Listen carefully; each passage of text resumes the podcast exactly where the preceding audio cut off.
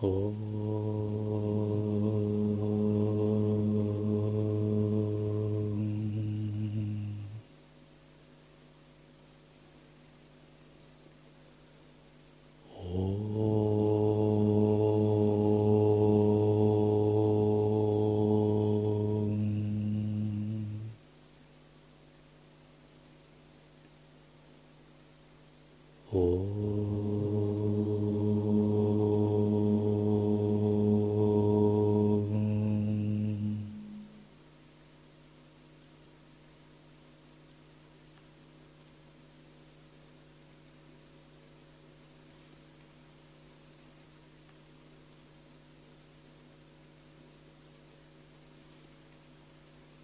Йога Васиштха, глава 3.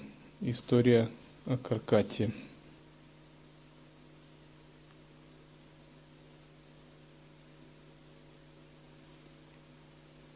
Ответы царя на вопросы демоницы Каркати.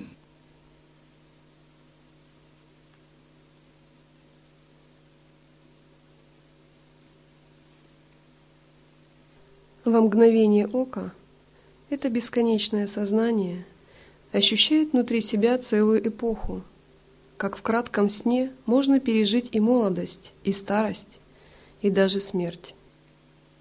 Все эти события и предметы, появляющиеся в сознании, на самом деле неотличимы от самого сознания. Так же, как скульптура, вырезанная из камня, является только камнем. Как целое дерево со всеми своими будущими изменениями содержится в семени – Вся Вселенная прошлого, настоящего и будущего содержится в атоме бесконечного сознания. В учении новой йоги есть метод, где мы все визуализируем, как бы состоящий из радужного света. А затем все это растворяем. Хотя это упражнение как бы делается искусственно, само оно намекает на нечто гораздо большее. Фактически в этом упражнении мы проделываем то, что существует в реальности. Мир вокруг нас настолько же реален, насколько реально может быть виртуальная реальность. К примеру, если человеку одели на голову шлем с виртуальной реальностью – перчатки с осязательными датчиками. Сейчас это уже существует. Это не фантастика. Он может видеть, осязать виртуальную реальность и даже моделируются запахи. И он может пребывать в полном ощущении того, что эта реальность настоящая. Он может ее потрогать, увидеть, услышать, взаимодействовать в реальном времени – Современные технологии виртуальной реальности примерно таковы, что они могут уже начинают с большой точностью моделировать иллюзию. Тем не менее, человеку, погруженному в нее, не приходит в голову считать, будто этот мир настоящий. Он знает, что он существует только в его сознании как ощущение. А на самом деле ничего этого в самом деле нет. Это искусственно смоделированные программы компьютерные проецирующиеся у него на мониторе шлема или через имплантанты, и которые он воспринимает через осязательные ощущения. Это прекрасный пример, который показывает, как нам воспринимать и этот окружающий мир. На самом деле этот окружающий мир такая же виртуальная реальность. Он отличается просто большим качеством проработки и большей сложностью.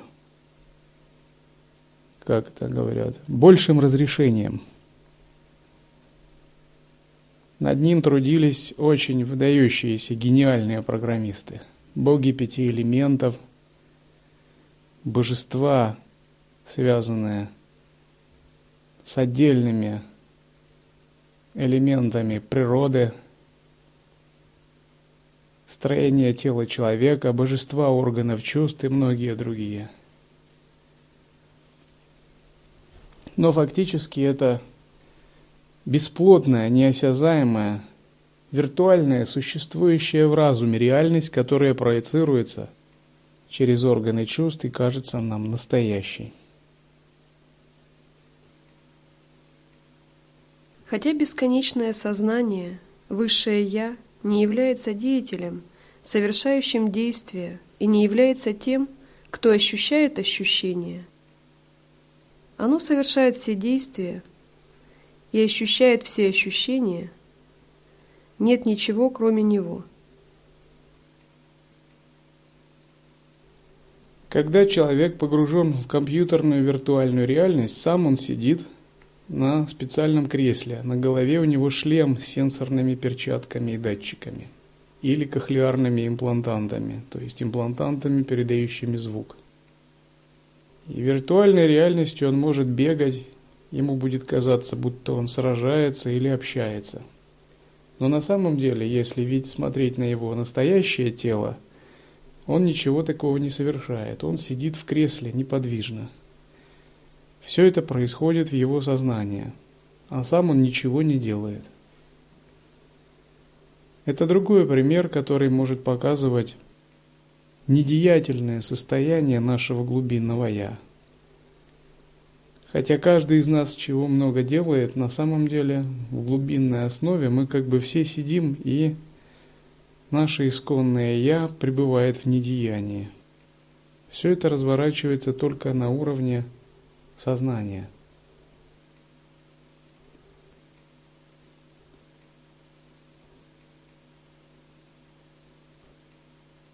Внутри мельчайшей частицы бесконечного сознания деятель и ощущатель – его неотъемлемые составляющие. Мир, однако, никогда не был создан на самом деле, и он никогда не пропадает. Его можно рассматривать как нереальность только с относительной точки зрения. С абсолютной же точки зрения он не отличается от бесконечного сознания.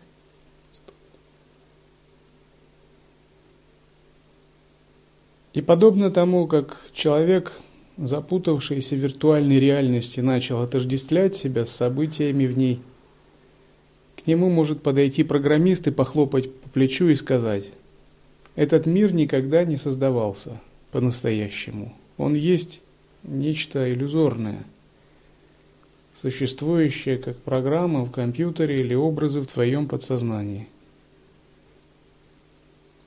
Таким же образом и Васиштха говорит Раме. Этот мир никогда не создавался, он существует только как проявление сознания. Это с относительной точки зрения.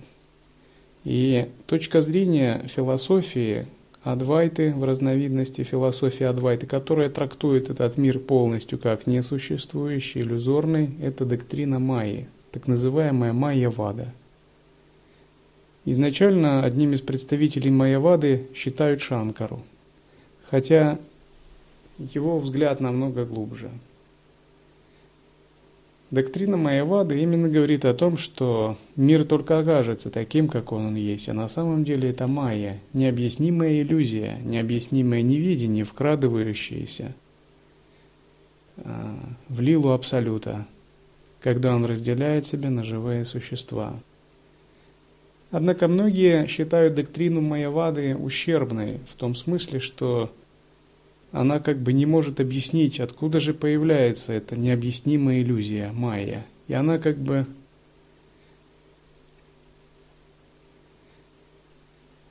разделяет абсолют и майю. И считается, что более высокая точка зрения – это тантрийская точка зрения Анутара Тантры, которая говорит, что и майя на самом деле это тоже абсолют, брахман. Но на самом деле, как таковой доктрины майявады, ее не существует в реальности. Потому что святые, говорящие о майе, всегда подчеркивают второй аспект – это только относительное воззрение – а в абсолютном смысле они подчеркивают, и в частности Шанкара, Ширамана Махариша и Васиштха только что, они говорят, что Майя в абсолютном смысле как таковая это тоже брахман, тоже абсолют. То есть майя не существует. Все, что не проявляется, все есть игра одного единственного сознания. Можно сказать так, что майя – это особая форма шакти и особая форма игры Абсолюта, которая, вводя живых существ в иллюзию, способствует их духовному росту в процессе выпутывания из этой иллюзии. Таким образом, абсолютная доктрина Адвайты гласит, что даже энергия является брахманом, абсолютом. И даже энергия Майи является совершенной. Говорят так, Майя – служанка Кришны. То есть она играет с живыми существами, запутывая их. Запутывая их с тем, чтобы в процессе страданий, заблуждений и распутывания они все-таки нашли верный выход и через это взрастили свою мудрость.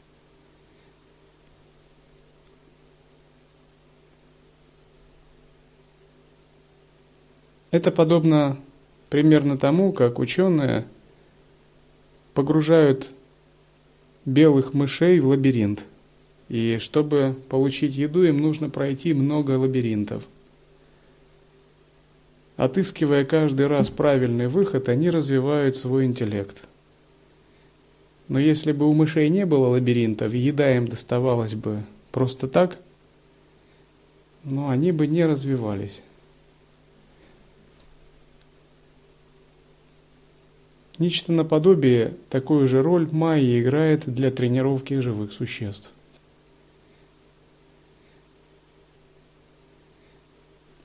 Король продолжил. Мудрецы только говорят о внутреннем и внешнем, но это только слова, не подкрепленные ничем материальным. Они употребляются только для обучения непонимающих. Наблюдатель, сам оставаясь невидимым, видит самого себя, и наблюдатель никогда не становится объектом осознания. Наблюдатель – это только наблюдение – и когда латентные, психические, запечатленные ощущения прекращаются, наблюдатель обретает свое чистое существование.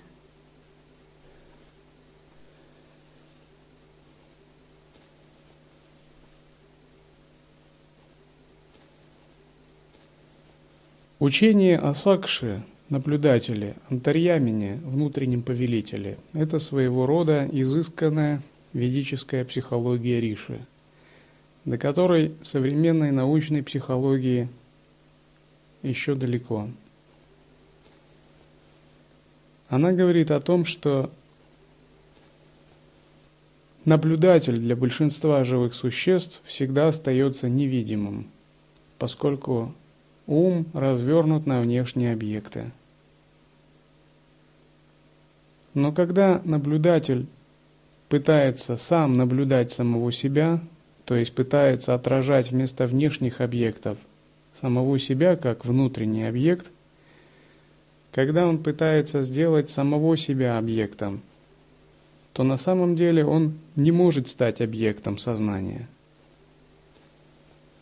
Потому что при восприятии самого себя наблюдатель сакши – это только наблюдение, это не объект, это процесс – Скрытые психические впечатления или ощущения прекращаются, когда наблюдатель начинает обращаться на самого себя. Когда наблюдатель обращается на, вас, на самого себя, он начинает обнаруживать, что он сам представляет собой поток сознания. И сначала в этом потоке сознания обнаруживается множество скрытых самскар – подсознательных психических впечатлений, импринтов, детских воспоминаний и ассоциаций, запечатлившихся, как кинокадры на фотопленке аппарата, какие-то обрывки подсознательных переживаний. И когда мы в них входим, они дают пхавану, эмоциональный окрас, мироощущения – и эти импринты и подсознательные впечатления складывают нас на тонком уровне, формируя наш характер, наши подсознательные реакции и поведения. Но когда мы пытаемся наблюдать наблюдателя, мы видим, что этот наблюдатель глубже, чем эти самскары, импринты. И что если непрерывно искать сущность самого наблюдателя в его основе, он обнаруживается как недифференцированный, незапятнанный поток чистого сознания, подобный пространству. А самскары, импринты, воспоминания и впечатления являются как бы прилипшими наростами на нем. Подобно тому, как ракушки, моллюски и водоросли прилипают к большому кораблю, который стоит в доке – Часто, когда корабль долго находится в плавании, к нему прилипают моллюски, ракушки и множество водорослей. Из-за этого его ход замедляется. К примеру, если он шел со скоростью 36 узлов, то когда он в длительном плавании набрал таких очень много ракушек и моллюсков, он может еле-еле держать крейсерскую скорость 20 узлов. Тогда ему нужно становиться в док и очищать чтобы он снова мог плавать с большой скоростью. И когда его очищают, он может плыть очень быстро. Процесс духовного очищения напоминает что-то наподобие этого. На пространстве нашего сознания, которое проявляет себя как наблюдатель, нарастают различные наросты в виде впечатлений, самскар, васан – которые дают разные смены мироощущений. Из-за этого ум пребывает в ложных самоотождествлениях и как бы скукоживается. Его самоидентификация становится все уже и уже, очень сильно зависит от этих импринтов. Сам процесс наблюдения, самоосвобождения и внимательного самоосознавания подобен такому процессу их счищения – Тогда наблюдатель обретает свое чистое, незапятнанное существование.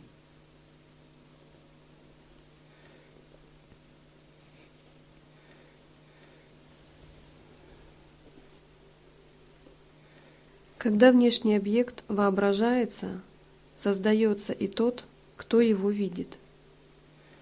Если нет субъекта, то нет и объекта – ведь это существование Сына делает человека Отцом. И опять-таки, субъект становится объектом, нет объекта процесса видения, нет и субъекта того, кто видит. Есть такая поговорка. Вещи существуют из-за ума, а ум таков из-за вещей. Все это взаимообусловлено, взаимосвязано – если мы видим божество, то причина этому, этого божества – это наш собственный ум. Если бы его не было, то не было бы даже и тени божества. Наш ум является причиной божества. Если мы видим демона, то опять-таки причиной того есть наш ум, в потоке которого есть соответствующее восприятие для демонических областей.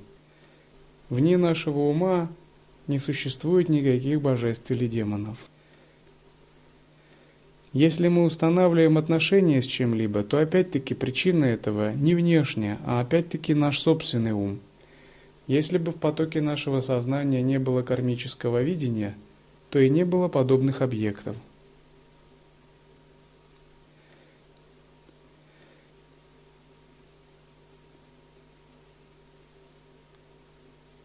Когда исчезает ум, то и внешние объекты также перестают оказывать влияние, а затем исчезают. Когда ум меняется, внешняя обстановка также перестраивается. Это подобно отношениям сына и отца. Если у отца нет сына, то сам он отцом не может быть. Таким же образом, когда нет обусловленности объектами, то и самого наблюдателя как такового тоже нет – Отдельного существования эго также не существует, когда нет отождествления с объектами. Эго всегда существует в отождествлении с совокупностью объектов. К примеру, если человек как эго, его разбить на сектора, он представляет собой эго, которое проецирует себя в разных позициях, как сын, брат, муж, отец, начальник, еще как кто-либо. Из этого состоит совокупность того, что называют эго. Если все эти отождествления убрать, эго тоже исчезнет.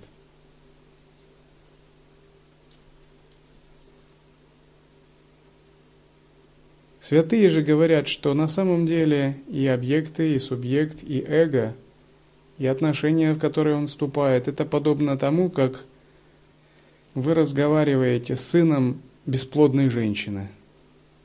Если женщина бесплодна, то какой у нее может быть сын? Только вымышленный. И, следовательно, и разговор с сыном бесплодной женщины может быть таким же иллюзорным – и в одном из рассказов Риши Васиштха говорит так, что однажды я встретил сына бесплодной женщины, который шел по берегу реки, в которой не было ни русла, ни воды. Этот мир подобен такому сыну бесплодной женщины, подобен такому разговору.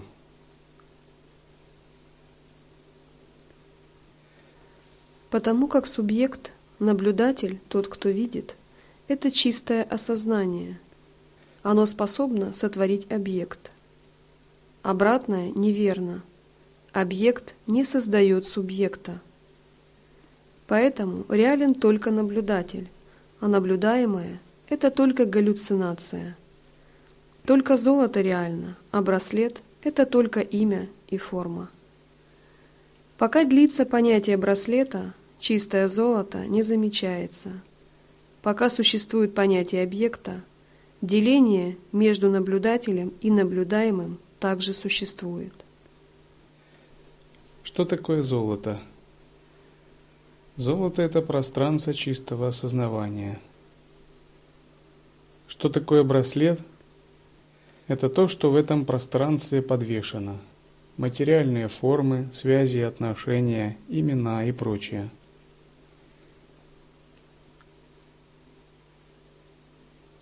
С точки зрения учения тантры, золото очень важно. Но и браслет тоже не отрицается. Подать в отрицание, думать, что важно только золото, браслет же вообще не имеет никакого значения. Это именуют крайней точкой зрения, нигилизм. Впадать в другую крайность, не видеть золото, думать, важны только украшения, сами браслеты, а их металл, из которого они сделан, не важен, это другая крайняя точка зрения, этернализм. Правильное видение ситхов – это принцип двух в одном. Видеть нераздельное единство с приоритетом золота. Естественное состояние проявляется – игриво манифестируя украшения, орнаменты и узоры в виде имен и форм. Они все полностью нереальны, являясь просто его творческой манифестацией. Тем не менее, они всегда проявляются. И то, и другое есть единая субстанция –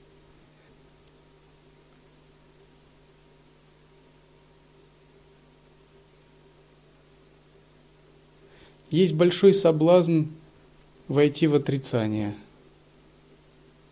Мы так иногда схвачены именами и формами, что нам кажется, что они загораживают наше исконное состояние. Иногда хочется выбросить это из себя, от этого освободиться. Однако отрицание и такое выбрасывание – это тоже определенная иллюзия – есть другая тенденция. Этернализм – это полное приятие игры имен и форм как чего-то настоящего, реального. И сильная схваченность ими. Ни то, ни другое святыми не приветствуется. Истинная же игра заключается в обнаружении золота изначального осознавания и пребывания в нем. И объединение с игрой имен и форм без их отрицания, с полным всеприятием, но при этом без малейшей тени привязанности.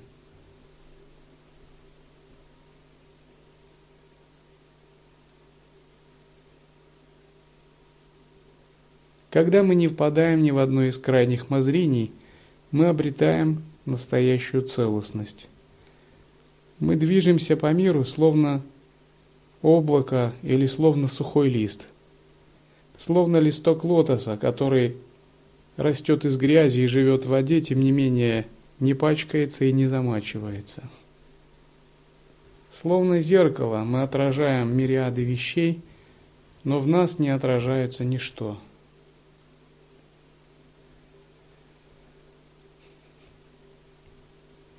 Часто можно слышать, как практикующий, а, что-либо услышав, воспринимает это очень болезненно. Болезненно воспринимает критику или болезненно воспринимает какое-то событие. Он считает себя очень утонченным и как бы и очень впечатляется какими-то даже небольшими вещами. Но на самом деле это подобно изображениям, которые мелькают в зеркале.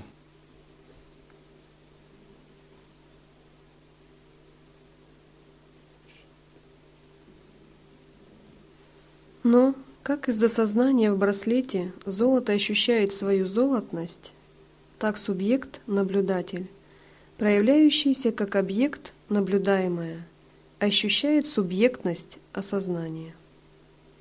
Одно есть отражение другого. Никакой двойственности в реале не существует.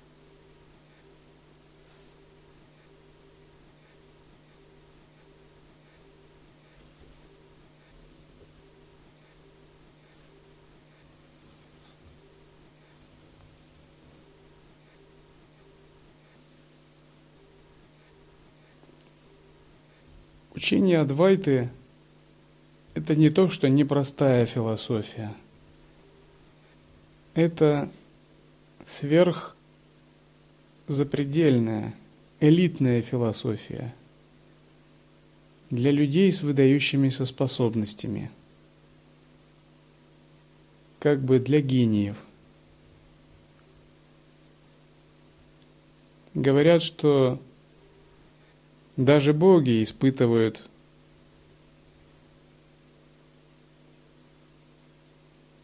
определенные трудности с пониманием философии Адвайты.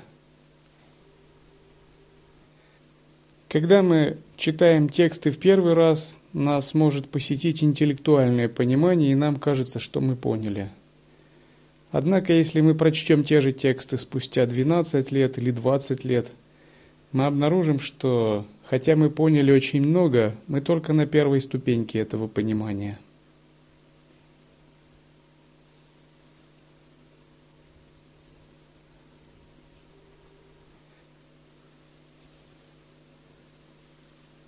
Дело в том, что философию Адвайты в принципе понять нельзя.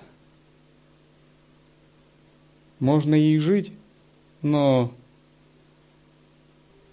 понять – это надежды разума, которые никогда не исполняются.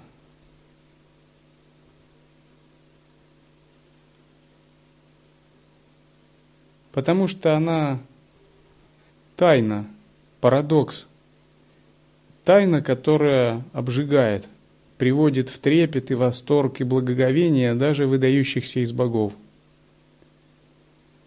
Как вы такую тайну можете понять обыденным умом? Вы можете только носить ее в сердце, поклоняться ей, восторгаться, радоваться, пребывать в блаженстве, восхищаться, жить в благоговении, дышать ею.